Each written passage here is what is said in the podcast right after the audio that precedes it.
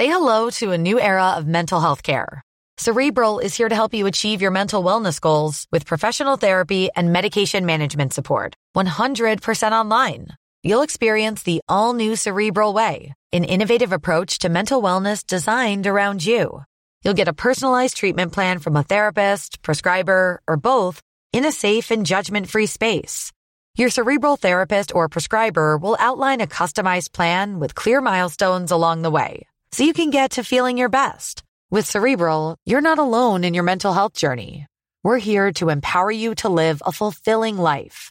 So take that first step towards a brighter future and sign up today at Cerebral.com slash podcast and use code ACAST to get fifteen percent off your first month. Offer only valid on monthly plans. Other exclusions may apply. Offer ends July thirty-first, twenty twenty-four. See site for details. Stripping down science. The Naked Scientists.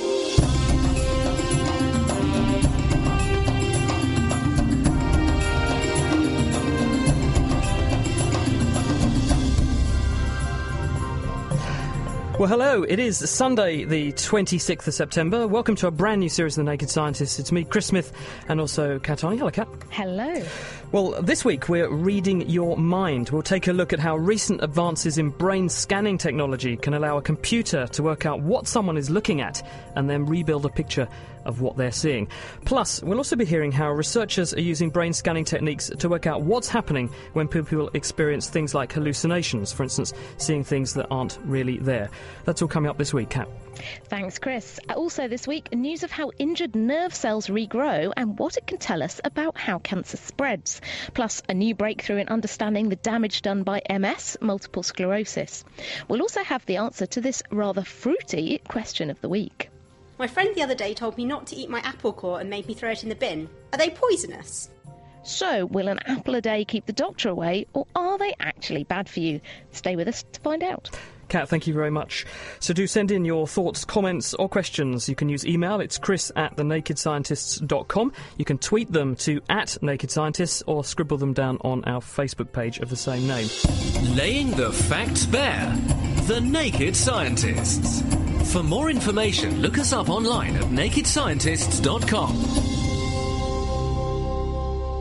Well, let's kick off, as we always do, with a look at what's hot around the world this week in the world of science. Kat, what have you got for us?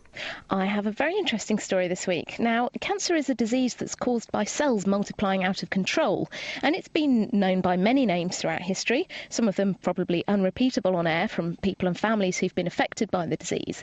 But one ancient name is the wound that does not heal. And today, researchers are uncovering many similarities between the controlled cell production required for wound healing and how the this process is hijacked in cancer. And now new results from a Cancer Research U K funded team led by Professor Alison Lloyd at University College London have found an important link between nerve repair and how tumours may actually spread within the nervous system. And they've just published their findings this week in the journal Cell. So take a little bit of a step back, first of all. How are nerves normally repaired? Well, our nerves are actually pretty good at repairing themselves, contrary to popular belief, although it doesn't always work in the case of severe damage or crushing, for example. Uh, but nerves can grow back through deep cuts, and it's possible to reattach amputated fingers, toes and even limbs and have some regrowth of the nerves there. And this is all down to special cells called Schwann cells. Which are what exactly? Well, Schwann cells act a bit like insulation around nerves, a bit like sort of the plastic coating around electrical wires. And normally they help to speed up the nerve impulses, but we know that they're actually really important for directing nerve repair. Now, when a nerve is cut, the Schwann cells start growing out into that wound, and they start laying down guide tracks for the nerves to grow along. And here's where the new research from Professor Lloyd and her team comes in. They've uncovered some of the complex molecular signals that control this process. And what are those signals? What have they found? Well, the researchers were looking at exactly how these Schwann cells are controlled and directed into these guide tracks by fibroblasts. These are repair cells that gather at the site of a wound. And the team discovered that fibroblasts produce a little signal molecule called ephrin B, and that's received by receptor proteins on the surface of the Schwann cells called F B two. That's ephrin receptor B two. Now, it's this ephrin signalling that tells the Schwann cells to organise themselves into tracks, as directed by the fibroblasts, so that the nerves can regrow. So this is your cellular equivalent of the policeman who stands in the centre of the road waving his hands saying, you stop, you go, and so on. Exactly, directing cars into different cues. And importantly, the scientists found that switching off this efferent signalling meant that Schwann cells couldn't repair nerve damage, and that shows that it's a really fundamental part of this process.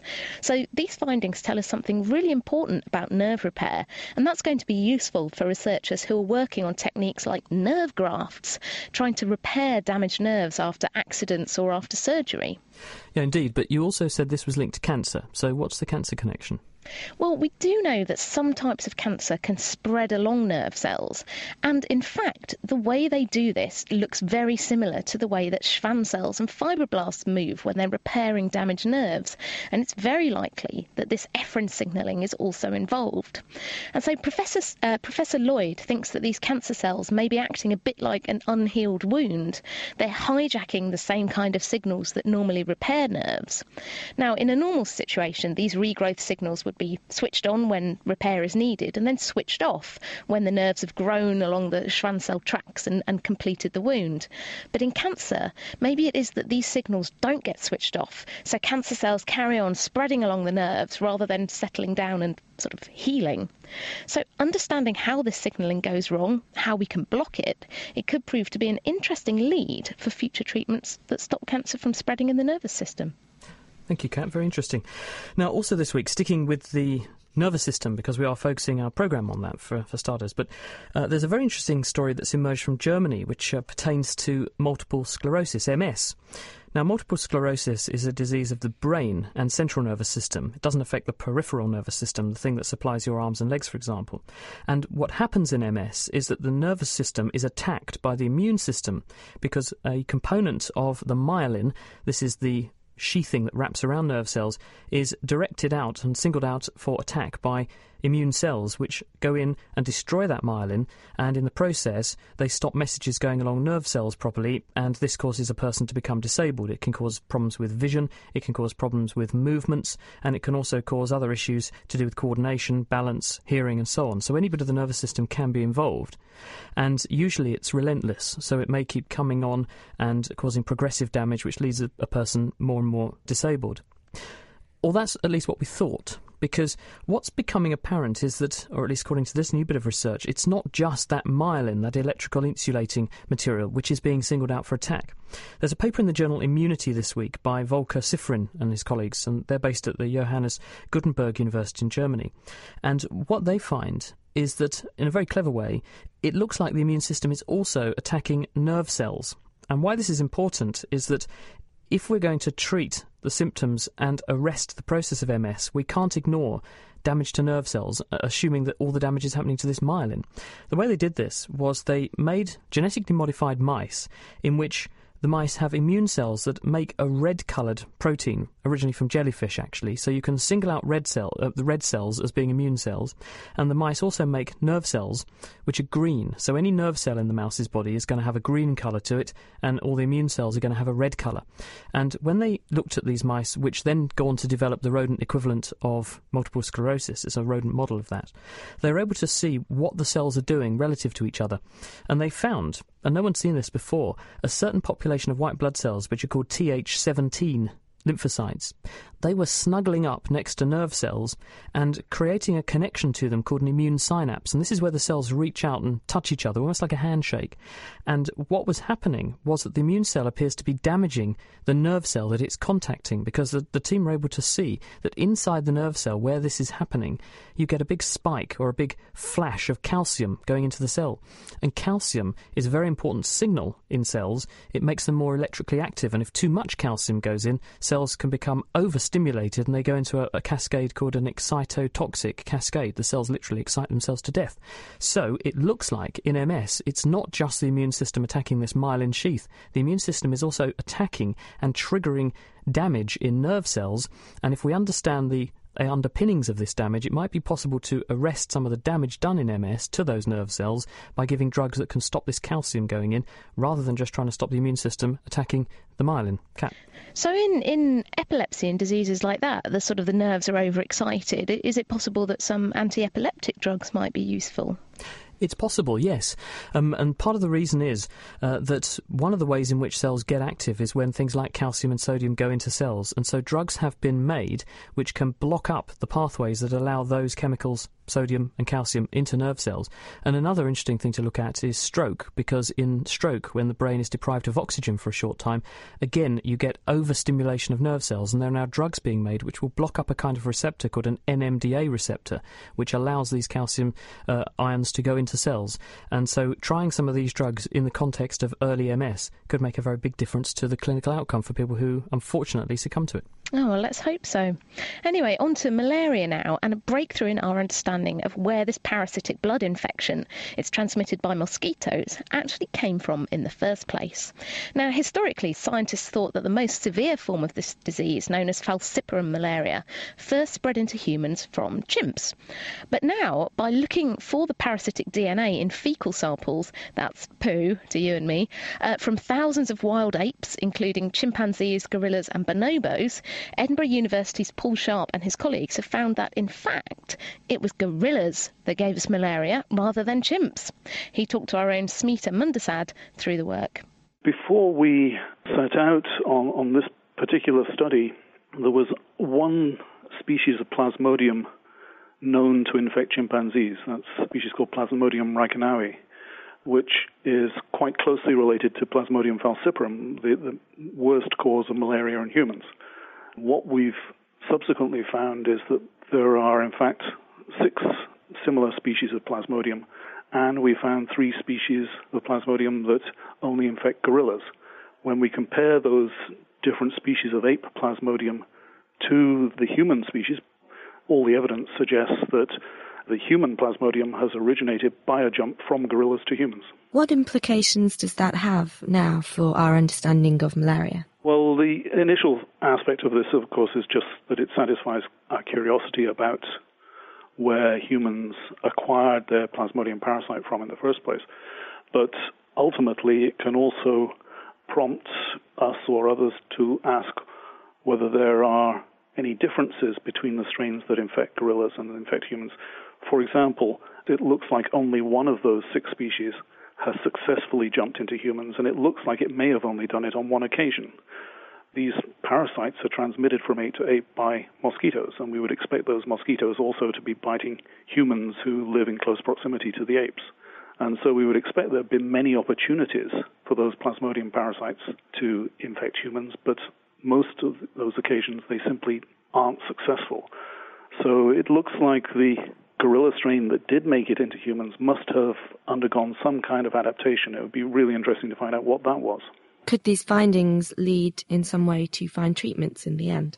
Any additional knowledge about what it is about these strains that allows them to infect humans or doesn't allow them to infect humans could lead to insights for therapies.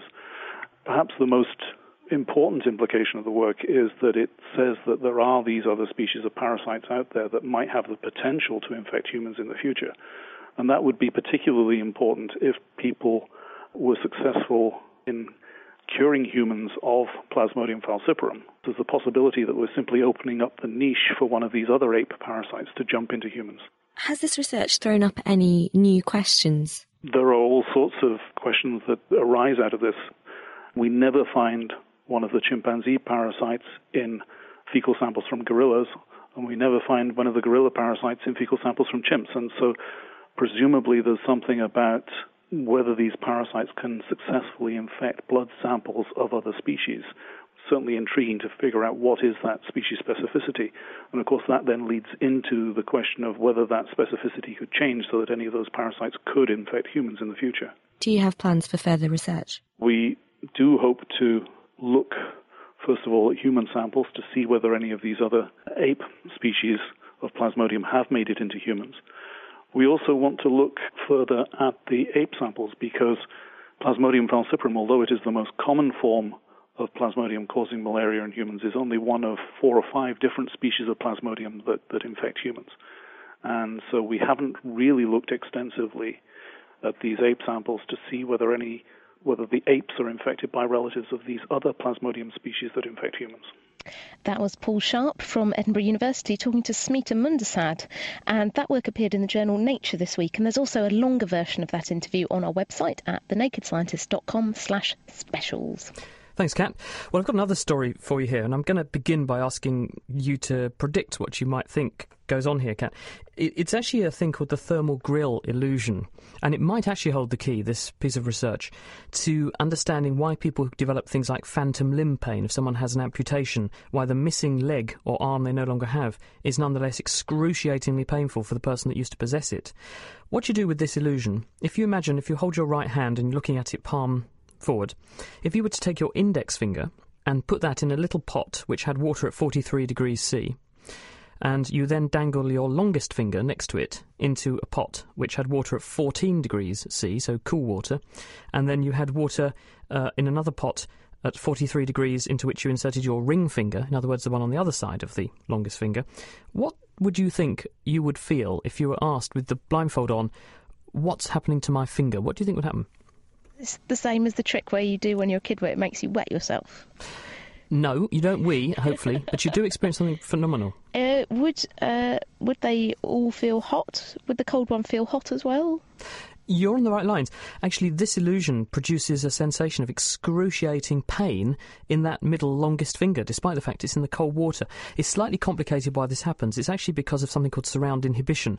So the warm receptors in the skin of the two flanking fingers, the ring and index fingers, they actually go into the spinal cord, and those warm fibres suppress the nerve cells coming from the longest finger that normally say it's cold. And because cold sensations suppress pain sensations, if you suppress the cold, you're suppressing the thing that suppresses the pain, so the only thing left is pain, so you feel pain, even though you've not actually injured anything. But here's the amazing thing. If you do this to two hands, Patrick Haggard at University College London and his colleagues have found, and published in Current Biology this week, you do this on both of your hands. If you then lift the hands when you're having the sensation out of the water, put the fingers together so that the index finger, the longest finger and the ring fingers touch pad to pad. What do you think happens to the pain? It goes away? It doesn't completely go away, but it drops by sixty percent, just suddenly disappears by sixty percent. And this is really bizarre. And get this, it's not just the fact that something is touching the skin, because if you do this on somebody else, it doesn't work. And if you do it on a hand, your other hand, but you haven't had your other hand having the same illusion, it doesn't work. So what on earth is going on? That's what they wondered.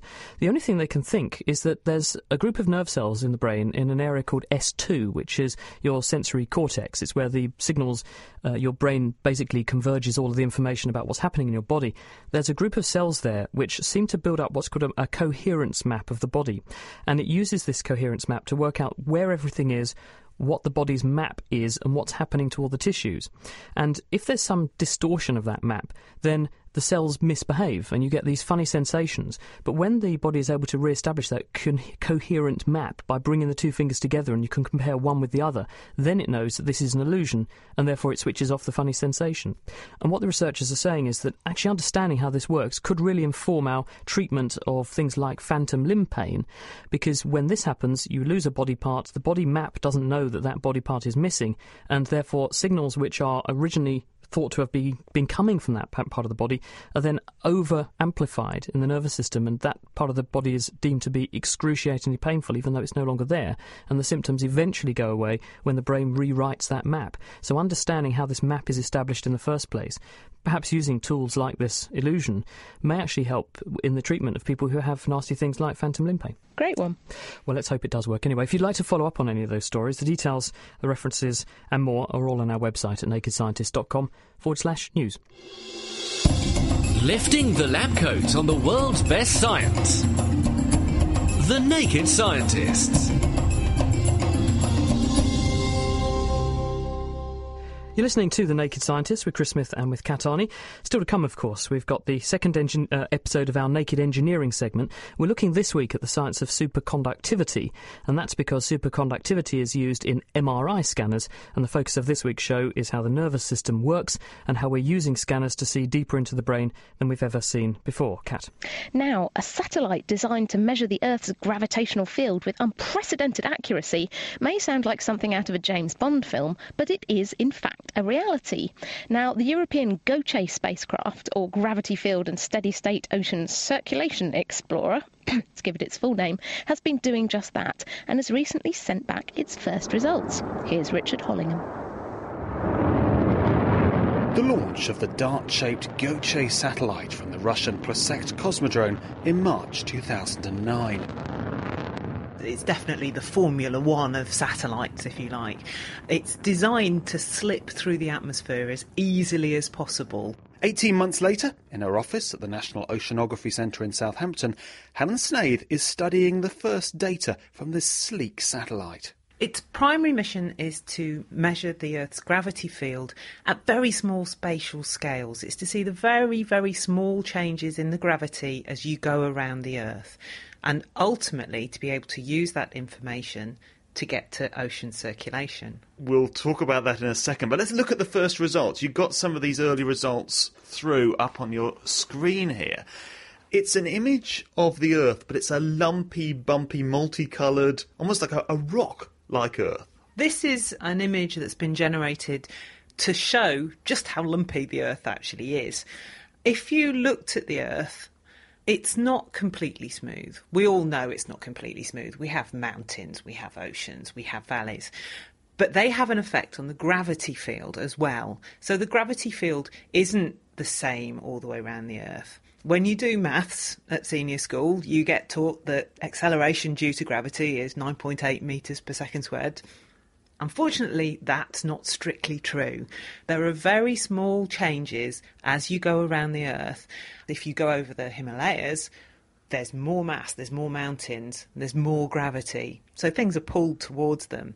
If you go over deep trenches in the ocean, there's less mass, there's less gravity, and things aren't pulled towards them as much.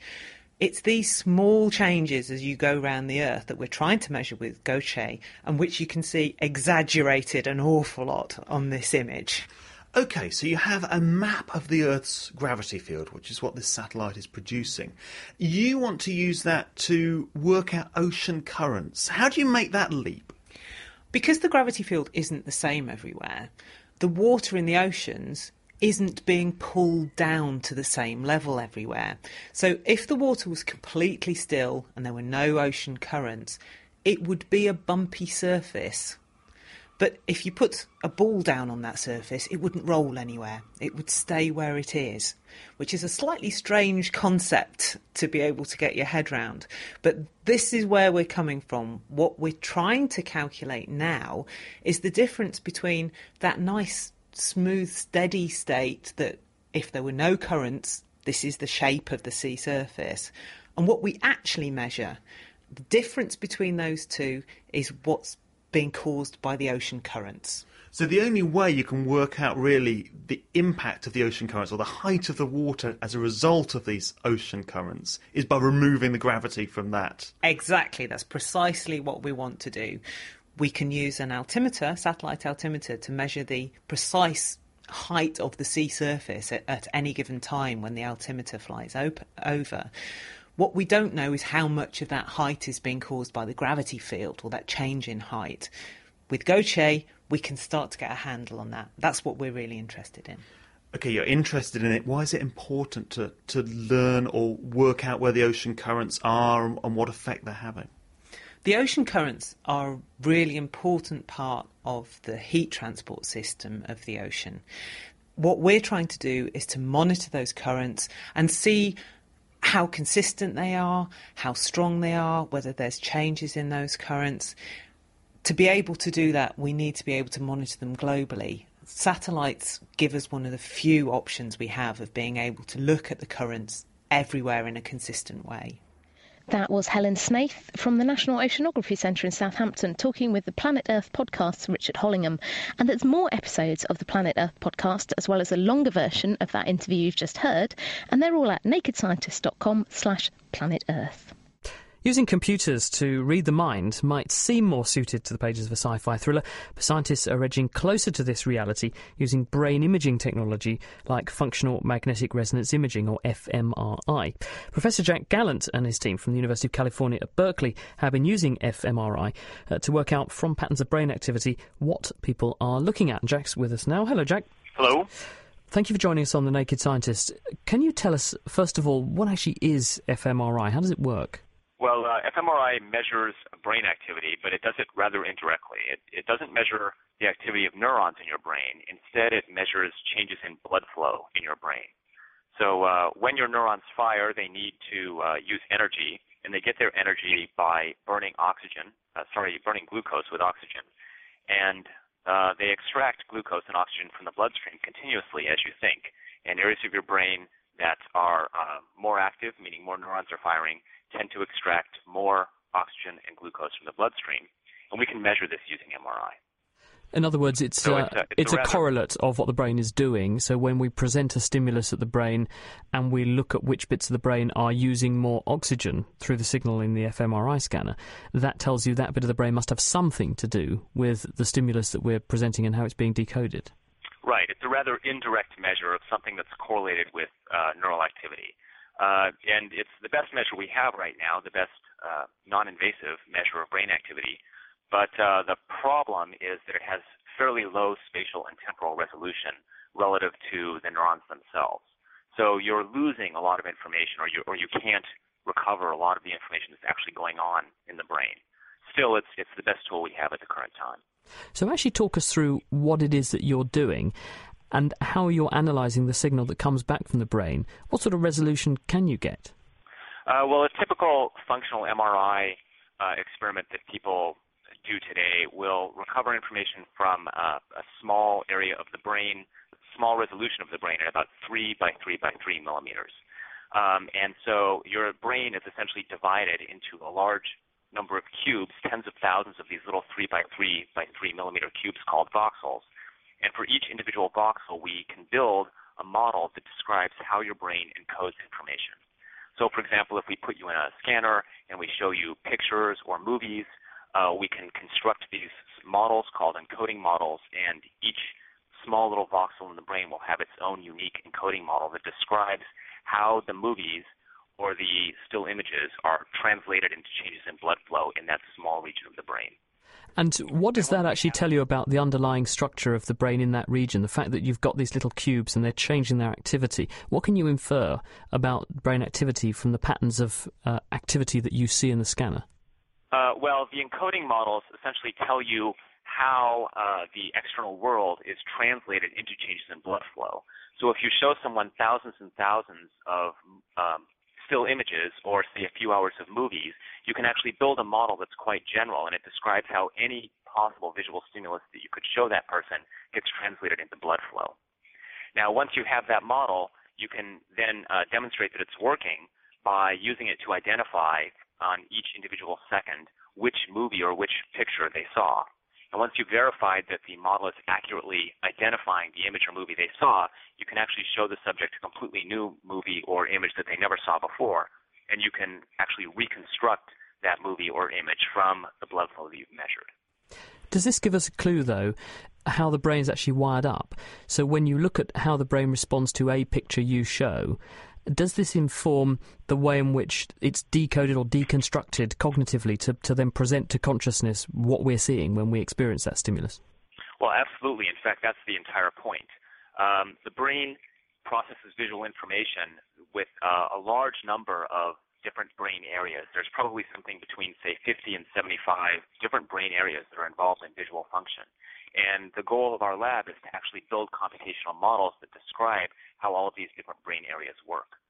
So when you uh, undertake these, to build these encoding models, what you're really trying to do is construct a quantitative theory of the way the brain processes visual information.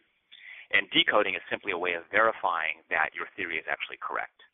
If you have a correct encoding model that describes how information is translated into patterns of brain activity, then you should be able to decode accurately and reconstruct the, the stimulus that a person saw. But the, that's sort of a side effect, and uh, it's actually just a mathematical trick. The main goal is to build an accurate encoding model. And once you have that, uh, decoding sort of comes along for free. And if I compare how the brain of one person responds to a picture postcard and then I present the same picture postcard to a second subject, do you get broadly the same activity in the brains of the two individuals? In other words, could you build a system that will pretty well work out what they're seeing, or is it so user, end-user specific that you'd have to train the system to look at each individual in order to do it with any particular level of accuracy? Uh, well, the answer is somewhere in the middle there. Uh, individual brains vary a huge amount, just like individuals have different height and different weight. The size and shape of individual brains varies a lot. So if you build a sort of generic model that you can apply to any brain, you will be able to decode some coarse information, but the model will never work uh, particularly well. If you want to recover a lot of information from someone's brain, you're going to have to build a unique model for each individual person's brain.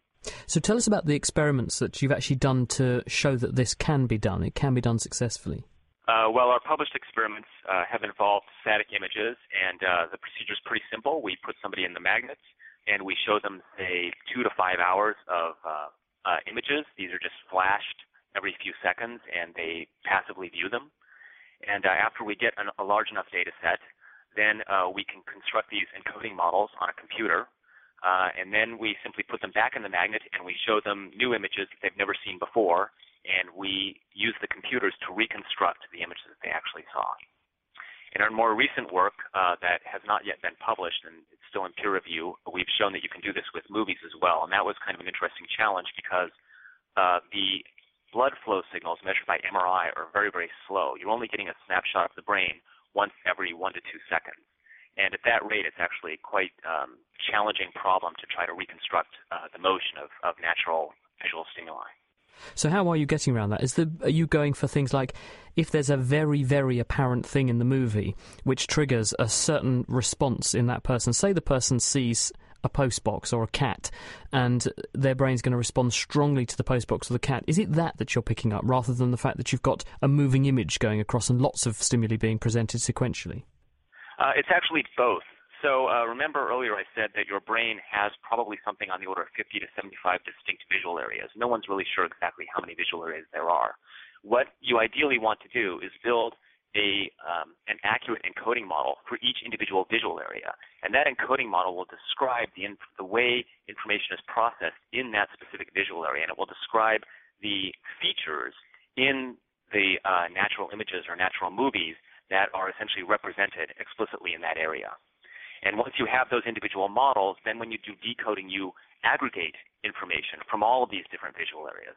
So visual areas that are sensitive to motion, but they don't care what the moving object is, then you will reconstruct the absolute motion from those areas. Other visual areas that may be more uh, involved in semantic information, like they may respond to people talking or to vehicles moving, you'll reconstruct the semantic category from those areas. And then you aggregate all that data together to produce a, a reconstruction. And if you can get this working at an even better resolution than you do at the moment, what are the, the big questions that you now want to go on and answer with this tool? Uh, well, again, the main goal here is to build encoding models, and what we want to do is to be able to perfectly predict all of the brain activity in uh, as much of the brain as we can. So uh, we haven't gotten particularly far on that part yet. Uh, we are uh, still in the process of building more and more accurate encoding models, especially for the more mysterious visual areas, and that work will be going on for quite some time. But um, all of the mathematical algorithms we use for doing, uh, for constructing the encoding models and for doing decoding can be applied pretty much anywhere in the brain. So, for example, you could imagine uh, building encoding models for auditory areas, for recovering uh, music and speech processing. Um, you could imagine building these models for the frontal areas of the brain that are involved in abstract thought. And that work will be going on for a long time because there are few computational theories uh, that neuroscientists have right now that describe accurately how the higher order, sort of more mysterious parts of the brain actually work. Right now we're working on the visual system because it's relatively easy relative to all the other parts of the brain. We all know what the visual system does. We have some rough ideas of how it's laid out, uh, and we can control the input very carefully. If we try to build a model of the front part of the brain where you think about your future and you plan and all those sorts of things, it's both very difficult to model those areas and it's very difficult to control the input to those areas. So progress in building encoding and decoding models for more abstract parts of the brain is going to proceed much, much more slowly. All right, well, we must leave it there, but thank you for being with us, Jack, and don't go away because we've got a whole heap of questions for you to answer later on in the programme. That's U C Berkeley's Professor Jack Gallant. Another use of brain scanning techniques is to look at what might be happening when some people encounter unusual mental manifestations such as hallucinations and delusions. And we're joined now by Cambridge University's Professor Paul Fletcher, and he's here to explain how this can be done and what it's revealing. Hello, Paul. Hello. Um, so if you could tell us uh, a little bit about um, what fMRI can actually tell us about what's going on in the brain and what it can't actually tell us yet. I think some people think it's maybe a magic mind-reading machine. Where are we at the moment with this technology? Well, as we were just hearing from Doctor Gallant, um, fMRI is a way of looking at which different bits of the brain respond when people are asked to do things or when they're having particular experiences. From my perspective, it's very interesting because we can start to look at the areas of the brain that become active uh, when somebody is experiencing quite unpleasant symptoms that co-occur with mental illnesses. So, for example, uh, hallucination, where somebody is um, perceiving something that isn't actually there, for example, hearing a voice when there's nobody around or seeing something that isn't there, or, or delusions where they believe very strange things, often very unpleasant things, such as the, that their neighbour is trying to kill them or something. And fMRI offers us a way of, of putting them into the scanner and looking at how their brain is behaving in, in uh, this sort of setting. So how are you actually doing this in practical terms? What, what's your research involving? Well, the first thing is I'm not actually terribly interested in trying to map the hallucination to the brain. I think that would be a lovely thing to do, but the problem is if you lie somebody in the scanner and they're having a hallucination, you can get them to indicate uh, when the hallucination occurs and you can watch ch- what changes in the brain are, uh, are occurring then. But you don't actually know whether those changes are the cause of the hallucination, which would be very interesting, or whether they're actually a consequence. For example, if I'm hearing a voice, uh, my brain will respond to that voice even though it's not causing that voice. Or there may be a compensation, so a, a hallucination can be very unpleasant, and the, the the changes we see in the brain might actually be a result of somebody trying to suppress the unpleasant thoughts and connotations. So I'm much more interested in trying to um, use functional imaging to try and test particular cognitive or psychological models of how the hallucination occurs, what computations in the brain may be disturbed uh, as a prelude to um, hallucinations or the delusion. So you're trying to sort of strip out some of these variables. How are you actually doing that? Well, we're taking as our starting point uh, an acknowledgement that actually pretty much all of us live in a fantasy world where we are hallucinating quite a lot of the time. We're creating our own reality. Um, the reason being that if we were to try and sample all of our neural inputs at once, all of the sensations that are impinging on our brain, we would um, be totally paralysed by information. And a consequence of that is we start to take shortcuts and we start to process the world not so much because uh, as a result of what is there, but of what we expect to be there. And I think we can think of our brains as being this very delicate balance between what we're predicting to see or hear or feel and what we're actually Um, experiencing through our, our neural apparatus. And uh, my belief is that we can start to understand some of the symptoms of mental illness by looking at this balance and by acknowledging that there's a very important signal in the brain that almost pervades all neural firing, which is the mismatch between what we expect and what we've got, the so-called prediction error. And so what we can do is look at how prediction error firing in the brain occurs in people with and without hallucinations and see if that is uh, disordered in some way. For example, do they appear to um, show surprise or prediction error by things that should actually be highly predictable, or con- contrarily, do they show um, an absence of prediction error when there should be something surprising occurring? So we can use imaging to test this and, and in, in so doing try and understand the basis of these experiences. So I understand that you're using a drug called ketamine to try and make people hallucinate. My my friend had this when he broke his leg. The doctors gave it to him and he said that the doctors were fine putting his leg back together, but they were all talking backwards. Um, what can that tell us about hallucinations in a scanner? Well, th- the big advantage of ketamine is that you can control it. You can control the dose that somebody gets. You can infuse it. You can keep them at a particular level for a certain amount of time, and you can watch how their brain responds. You know, you're not reliant on the chance and randomness of normal um, hallucinatory experiences. So we use ketamine as a way of producing very temporarily these experiences and seeing what it does to the brain as a way of trying to understand how the hallucinations or delusions might arise in the context of mental illness. And so what, how do we actually, what do we think about what is going on in mental illness when people are having these hallucinations and delusions? Well, what's actually going on in their brain? What have you found out so far? Well, what we seem to be finding is that people with these experiences are actually getting false signals in their brain that the world around them has become surprising and is is sort of baffling their expectations. They ha- can have um, very strong expectations about what they're about to see or hear. And even if what they do see or hear actually fulfills those expectations, nevertheless their brain is telling them that it is wrong. And so consequently they have to keep changing their predictions, rebuilding their models of the world, trying to understand the world in new and ever more often bizarre ways. And I think there's there's good evidence emerging across our work and a series of other studies elsewhere that this may be a fundamental deficit in uh, certain mental illnesses.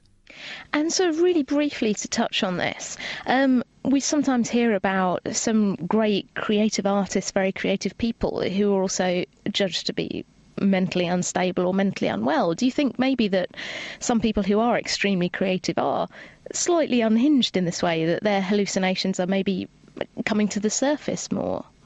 I think that's a very interesting point, and certainly people have, have played with that idea. My, my own feeling is that up to a point, um, the sorts of processes that might be deranged in Um, hallucinations and delusions, up to a point, uh, actually having a slight derangement in those could be advantageous, because it might lead you to look at the world in very new and salient and original ways that might actually give you insights that perhaps uh, you wouldn't normally get by just predicting the world, it always fulfilling your predictions. So I think there may be a link there, but I have yet to actually draw it, um, and so I wouldn't want to speculate too much. Absolutely fascinating then, a, a line between genius and madness. That was Cambridge University's Professor Paul Fletcher. Kat, thank you. You're listening to The Naked Scientists. It's Chris Smith and Kat Arney. We're talking this week about brain science and how we can delve into the workings of the brain. And as we've discussed, M R I scanners have helped us to make huge advances in our understanding of how brains are structured and what they actually do, and, as we've just heard, how they can go wrong. But what does an M R I scanner have in common with a maglev? That's a levitating train. Here's Meera Senthilingam to explain. This week on Naked Engineering, we're going to be looking into superconductivity. So what better place to come along to to find out about this than the Bulk Superconductivity Lab in the Engineering Department here at the University of Cambridge. Now, Dave is here with me, of course. Tell us a bit about this phenomenon. Well, it's all to do with conductivity, which is, of course, how easy it is to push electricity through a material. Things like copper are very good conductors, and things like plastics can be very bad conductors, or good insulators. Now, this was a, actually a really bizarre effect, which was discovered by Camelinionis in nineteen eleven. He was measuring the resistance of, it happened to be mercury, and all of a sudden the resistance went to zero, so the conductivity became infinite, which is absolutely bizarre. It's a bit like friction completely disappearing. It's not something you'd ever expect to happen. And joining us this week is David Cardwell, the Professor of Superconducting Engineering at the University of Cambridge.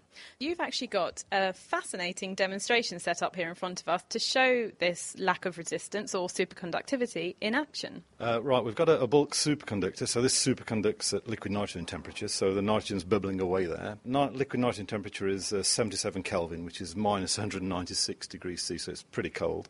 What we're going to do is bring the superconductor, which is in a superconducting state, which means it doesn't have any of this resistance that Dave's been talking about. We're going to bring it over the magnet. That will actually expose the material to a changing magnetic field. Uh, that will induce currents in the superconductor, and those currents will generate its own magnetic field, which will interact with the field that we're using to magnetize it. It all sounds pretty complicated, but the net result of that is that the superconductor will levitate uh, almost magically above the magnet in a very stable way when we do this demonstration. What is the superconductor actually made of? Well, it's a fairly complex mix of, uh, of elements. So this one's yttrium, barium, copper and oxygen. It's got the form and consistency of a, a standard ceramic, so it's hard and brittle, but with this unique property that it loses its resistance to the flow of current at this very well-defined temperature. It's about ninety Kelvin. Uh, we make it at high temperatures, as we do all ceramics, but this is just very special in that it's got these very unique superconducting properties. Well, as you mentioned, it's been cooling away for a while now. There's a magnet just next to it, so are we ready to place it on top? OK, so here's the superconductor. We're putting it onto the magnet. And you can see uh, the superconductor is now levitating above the magnet. There's a good centimetre air gap there. Uh, the superconductor is now warming up because it's in the atmosphere. Obviously, it's not in liquid nitrogen anymore. When it gets to its superconducting transition temperature, which is about ninety Kelvin, uh, it'll lose its superconductivity, the currents will stop flowing, and it will just sink down to the magnet. Ooh, and it's just gone. Yeah, so uh, the superconductivity disappeared in the material. Now, Dave, why is this superconductor levitating? A large part of it goes back to some basic physics discovered by Faraday in the nineteenth century. This is something you might have done at school. Um, so what I've got here is a coil of wire, um, which is quite a good conductor, rigged up to a voltmeter, and a big magnet. If I put the magnet through the coil of wire, something rather beautiful happens to the meter. The voltage is changing. Yeah. You, in, in fact, it's not just changing, it's being created. Um, when the magnet moves near this coil of wire, you induce a voltage which pushes a current around the wire, which the meter picks up. This current can be used for all sorts of things. It's how a generator works, so all the electricity is generated like this. But in this case, um, what we've got is a very similar setup. You've got a magnet and a conductor. So if we move some magnets near some other conductors, so I think, David, you've got a nice demo here. We have a copper tube here, and we have uh, two samples. We've got a copper sample which is non-magnetic. When I drop the, the copper sample down the tube, uh, nothing will happen because there's no changing field, so it'll be like it's just falling through normal free space. So if I'm going to drop this down now, and you'll see uh, it falls down immediately.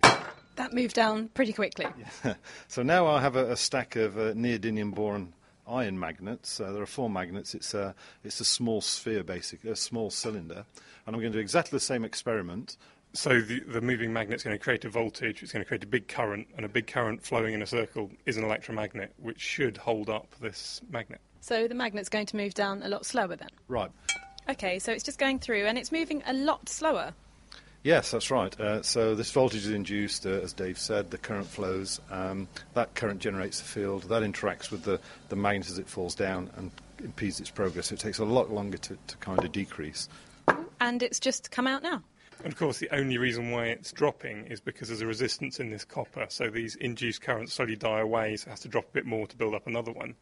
If the copper was a perfect conductor, like a superconductor, there'd be no reason for those currents to die away. So it would just stay at the top of the tube? Yeah, it would just drop a little bit, induce enough currents to support itself, and it would levitate, like we were doing earlier. But now, the levitation itself that you showed earlier, David, isn't as straightforward as simply just putting the magnet on and it just stays there, is it? There's a stable and unstable way of doing this. Right, yeah, these materials have yet more secrets to reveal. If we look at the microstructure, uh, it has what we call pinning centres. And what pinning centres do is resist the motion of magnetic flux in the material. So when we try to get magnetic field into the superconductor, it's difficult to do so, so we have to apply a force, we have to apply energy. But when field is in there, when mag- magnetic flux lines are in the material, they don't want to come out. And what are these flux lines then exactly? So the flux lines are individual flux quanta that exist in the material and define the magnetic field in a superconductor. When field enters superconductors, it does so in the form of individual lines of magnetic flux, and it's these individual lines that we can stop moving by these pinning centres. And if we can do that, this gives rise to stable levitation. When the field is in there, it doesn't want to leave. So it actually combines itself with the magnet that's providing that flux. So the superconductor, the magnet, and the air gap effectively become as one. OK, so let's see the unstable way in action.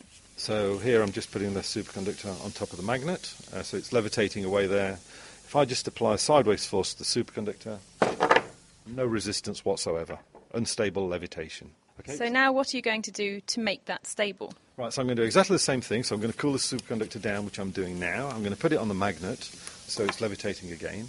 I'm now pressing the superconductor down onto the surface of the magnet, so now flux is penetrating the superconductor. Oh, and it appears to just have be locked in now. Yeah, absolutely. It's, it looks like it's uh, levitating again as the first case, but now we've got stable levitation, so I can turn the whole thing upside down as well. That's incredible. So you've turned the magnet on its side now. You've even, you're now turning it upside down, and the magnet is just not separating. It's still maintaining that gap, levitating about, what, a, a centimetre's gap off the magnet. So we've got stable levitation, we've got stable suspension, the whole system is stable. And this forms the basis of things like uh, magnetic levitation or suspension, things like uh, the railways that we see quite often on the television.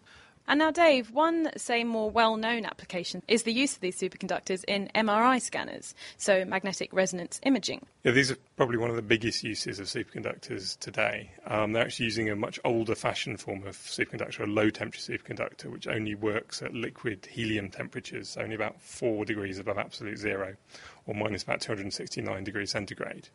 These basically use the superconductor to produce a huge magnetic field, which affects the way the nuclei in your body interact with radio waves. You can then change these magnetic fields a lot and do a huge amount of complicated computer processing and work out what you look like inside. This is producing a three D picture of your body, and unlike X-rays, which are very good at seeing bones and hard parts of your body, an M R I scan is very good at seeing the squishy bits, which doctors find very, very useful. And now, David, though, most M R I scanners that you see in hospitals, they're large, they're very costly. But with your work, David, you're actually looking into low-resolution M R I, which could have perhaps a wider range of applications. Yeah, the idea is that if we can use bulk high-temperature superconductors to generate large magnetic fields, although those fields won't be as stable as the fields needed for these very high-resolution scans that we described earlier, what we may be able to do is to develop an instrument that is accessible and very cheap. So it would be open. Uh, we may be able to do, uh, rather than an M R I image, we could do a spectrum scan. So, for example, we could look at a knee, we could look at selected spectra, and use that as a diagnostic tool. These would be very low-cost cost devices, obviously low resolution, but one could imagine these being deployed in every doctor's surgery for very quick diagnosis of some fairly simple joint issues or even base of head issues. So that's uh, one potential use of these materials, but there are many others. Other things like motors and generators. Using bulk material, you can get rid of some of the iron, so you can make much lighter, much smaller motors and generators. Things like magnetic levitators for trains. And I think the next five to ten years are going to be revolutionary in terms of real applications of these materials. OK, great. Well, thank you very much, David, and Dave, of course. That's it for Naked Engineering for this week. But who knows, you may see one of David Cardwell's low-resolution M R I scanners in your G Ps soon. Meera Senthilingam and Dave Ansell talking with Cambridge University engineer David Cardwell about the science of superconductivity. Naked Engineering is produced with support from the Royal Academy of Engineering's Ingenious Grant programme. Distilling the best science. The Naked Scientists. For more information, look us up online at naked scientists dot com. You're listening to The Naked Scientists. It's Chris Smith, and with Kat Arney, we're talking about how the brain works and using brain imaging technology in order to see further inside the brain than anyone has seen before. We've got a whole heap of questions here for our two guests who are with us this week, Paul Fletcher and also Jack Gallant. Um, why don't we start with this one? Um, Evil Eye Monster says, why do I talk out loud when I dream? My wife hears only half the conversation. I don't even remember it. Paul, any speculations? I haven't got a clue, to be honest. Jack? No, I'm well, if Jack's got any ideas, he can, he can go ahead. I'm sorry, I, I have, I'm not an expert in dreams, so I, I don't have any information here either. I mean, my own view would be that the nervous system suppresses uh, the motor system when we actually go to sleep, which is why we don't end up acting out more of our dreams, because of the, this region in the brainstem that stops the motor pathways going through, and that will include some of the more complicated movements in, that make vocalisations happening, but you're still in your dream going to be talking and things, aren't you? So uh, that's why you will talk out loud sometimes. I, th- I guess there'll be a breakthrough of that suppression activity. Here's an interesting one, though, perhaps focused uh, in your direction, Paul. David Worley, ninety-four. If you can get auditory and visual hallucinations, then can you get ones that make you believe that you can smell or touch things? You certainly can. You can get hallucinations in any uh, sensory modality. You can get uh, uh, hallucinations of taste, smell, touch, as well as visual and auditory. And in fact, um, in certain cases of mental illness, um, hallucinations of smell can be exceedingly unpleasant, and people can have the belief that they're actually rotting from the inside. Doesn't sound very pleasant. It sounds horrible. Thank you, Paul. Um, this one is definitely one for you, Jack. Jake wonders, do we really use only ten percent of our brains, or is that a myth? I think that's definitely a myth. We use uh, a lot of our brains a lot of the time, and it switches back and forth all the time, which, which uh, subsystems of the brain are being used depend on the task and what you're trying to do. But um, the brain's there for a reason, and you're, you're using a lot of it most of the time. I guess... Uh, sorry, sorry, Paul. I was just thinking uh, the person who started that rumour was probably using ten percent of their brain at the time, I think. Very good. The point is, if you look at someone who's had a stroke um, and they may have only lost a small amount of their brain, they nonetheless don't look normal, or they may not behave entirely normally, indicating that you need all of your brain. It's just slightly less active at certain times. I yes, would, I although think. I mean, one could add that um, people who've had, you know, hemispherectomy, a whole half of their brain removed at an early age, actually go on to achieve um, great things intellectually. So if it happens early enough and the brain is sufficiently plastic, then actually you can do without a lot of the volume of the brain. But I think you would use what was there, uh, one hundred percent. Here's an interesting one. Um, this is from Greg Komaroff, who's on our Facebook page. If a hallucination is seeing what isn't there, how would the brain scan then see the same thing which isn't there? I guess that's one for you, Paul. Um, no, that's a great metaphysical question. Um, I mean, the, the brain scan is looking at how the brain believes, or how the brain behaves when it is seeing something that isn't there. So it's not so much interested or able to see the, the, the content of that, although, as we've just heard from Jack, actually the possibility of seeing what the brain thinks is there is, is possibly uh, something for the future. Uh, any comment on that, Jack? Yeah, I think uh, there's growing evidence that when you have a visual hallucination, what's actually happening is the visual areas of your brain are being activated essentially top down, from, from inside out. And um, the visual experiences you have in the visual hallucination are, since they're visual, in, in uh, since the brain subsystems that are being operated in those cases are visual, then you both experience visual events and you could decode visual events because you're decoding from the same parts of the brain that are encoding visual information normally. And hence you, you, what you've got is this system where it, you think it's real because it's the same bit of the brain that would say, yep, I'm experiencing something, but it's just being internally generated. Right. Okay. Right, well, there's, I, don't, I don't know if there's time just to look at this one very quickly. Um, Lenora, Dreamcatcher thirty-seven, we've got thirty seconds, Jack. What are the long-term consequences of, of so many brain scans uh, or scans on other organs? Is there any risk? Uh, as far as anyone knows, there is no long-term uh, danger from M R I. Uh, magnetic resonance imaging um, involves putting someone in a very large stationary magnetic field. As far as anyone knows, this has no influence on uh any systems of the body or any, any biological systems. It's very reassuring. We have to leave it there because otherwise we're going to run out of time. Kat. And now here's another question. It's Diana O'Carroll with a pithy question of the week. This week, was Snow White forced to eat apple cores? Hi, my name's Hannah. My friend the other day told me not to eat my apple core and made me throw it in the bin. I was wondering why. Are they poisonous?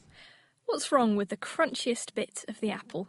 Hi, I'm John Fry and I'm a consultant in food science. The question is, is it dangerous to eat apple cores?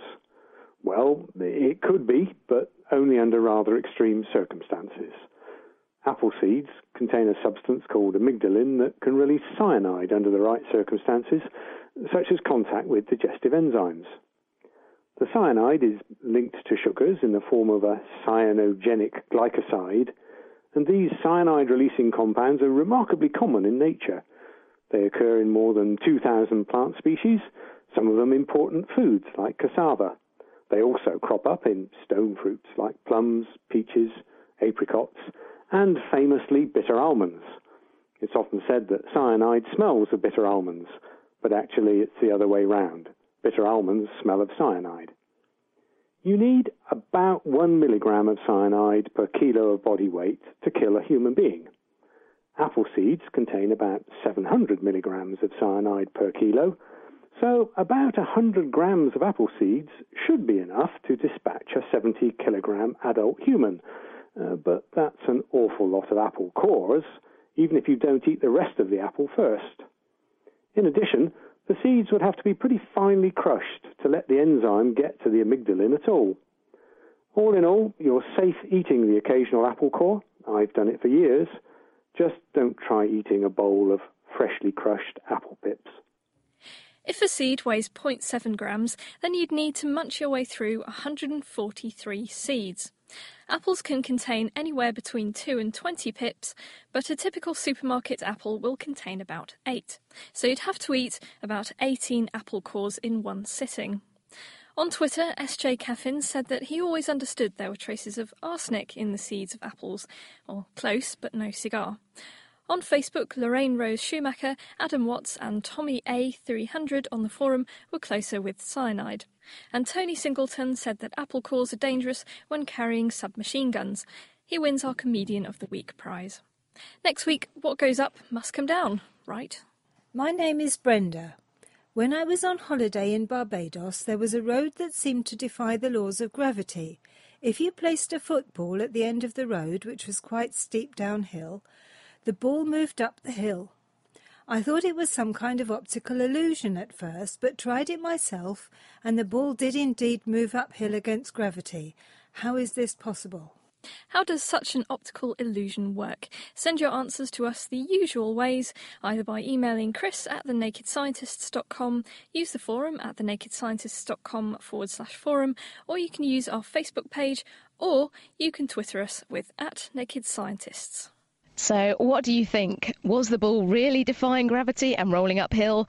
Or can our eyes actually be tricked quite easily? Diana will be back with the answer next week. Absolutely fantastic stuff. Well, unfortunately, like all good things, they must end, and we've run out of time for this week. Thank you very much for listening, and join me also in thanking our wonderful production team here at The Naked Scientists: Sarah Castor-Perry, Diana O'Carroll, Julia Graham, Smita Mundasad, Meera Senthilingam and Dave Ansell. And also thank you very much to our guests this week, who are Jack Gallant and Paul Fletcher. We're back next week with a Q and A extravaganza. We're answering all of your science questions. So if you would like us to answer a question for you in that show, then send them in now by email to chris at thenakedscientist dot com. You can scribble them down on our Facebook page. You just look up Naked Scientists on Facebook, or tweet us. It's at Naked Scientists. I should warn you, in the meantime, you've got just about a week left to have a go at the survey and win yourself some Amazon vouchers if you're first out of the hat. That's our analysis of what you think of this programme, and it's on the web at nakedscientist.com forward slash survey. Thanks for joining us, and until next time, goodbye. The Naked Scientists comes to you from Cambridge University and is supported by the Wellcome Trust, the E P S R C, the Natural Environment Research Council, and U K FAST. For more information, look us up online at the naked scientists dot com.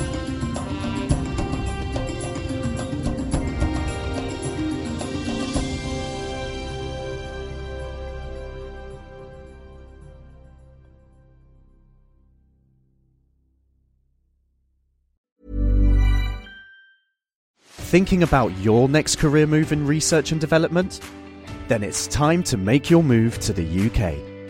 The nation that's investing twenty billion pounds in R and D over the next two years. The nation that's home to four of the world's top research universities. The nation where great talent comes together. Visit gov.uk forward slash great talent to see how you can work, live and move to the U K.